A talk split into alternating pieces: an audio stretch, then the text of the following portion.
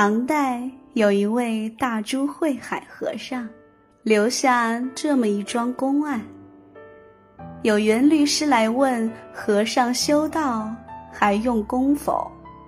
师曰：用功。曰：如何用功？师曰：饿来吃饭，困来即眠。曰：一切人总如是，同师用功否？师曰。不同，曰何故不同？师曰：他吃饭时不肯吃饭，百种虚索；睡时不肯睡，百般计较。律师遂缄其口。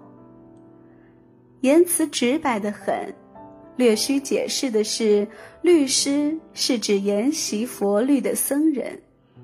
大珠慧海这几句话，实在把人心不足形容的淋漓尽致。俗话说：“吃着碗里的，看着锅里的”，也是这个道理。不过，当我吃到那一顿素斋，才真正明白食的精神所在。那是七月的成都，像所有背包客一样，我准备了景点攻略。其中就有文殊院喝茶一项，摇着宿醉未醒的脑袋买五块钱门票进得寺中，却为一对僧人所吸引。跟去看时，人家却是到斋房用膳的。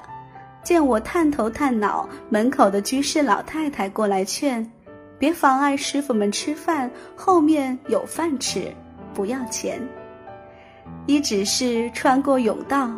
右转一看，左手一间几平米大的屋子，消毒柜里放了碗筷；右边敞亮亮一间大屋，放置十数排长条桌凳，早坐了许多善男信女，学别人取两只碗，一双筷，找个清静角落坐下。未几，有义工提了桶过来，往碗里盛饭舀菜。菜肴不过素油炒的木耳、胡萝卜之属，四川特色。另给酸萝卜碎粒一勺，细细咀嚼，却有万千滋味。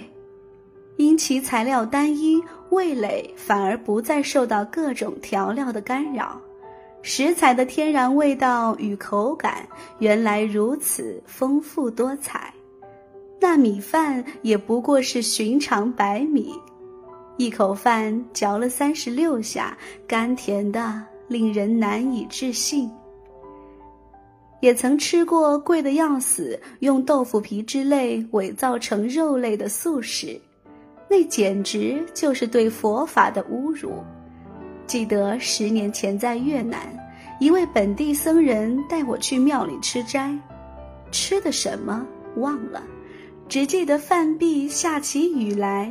坐在看得见河内西湖的廊前茶叙，雨水点点滴滴从岩头落到湖面，听不见游人喧嚣，倒是体味到难得的禅意。念头起落，面前两个碗已经见底，抑制住再来一碗的冲动。我想，七分饱已足够。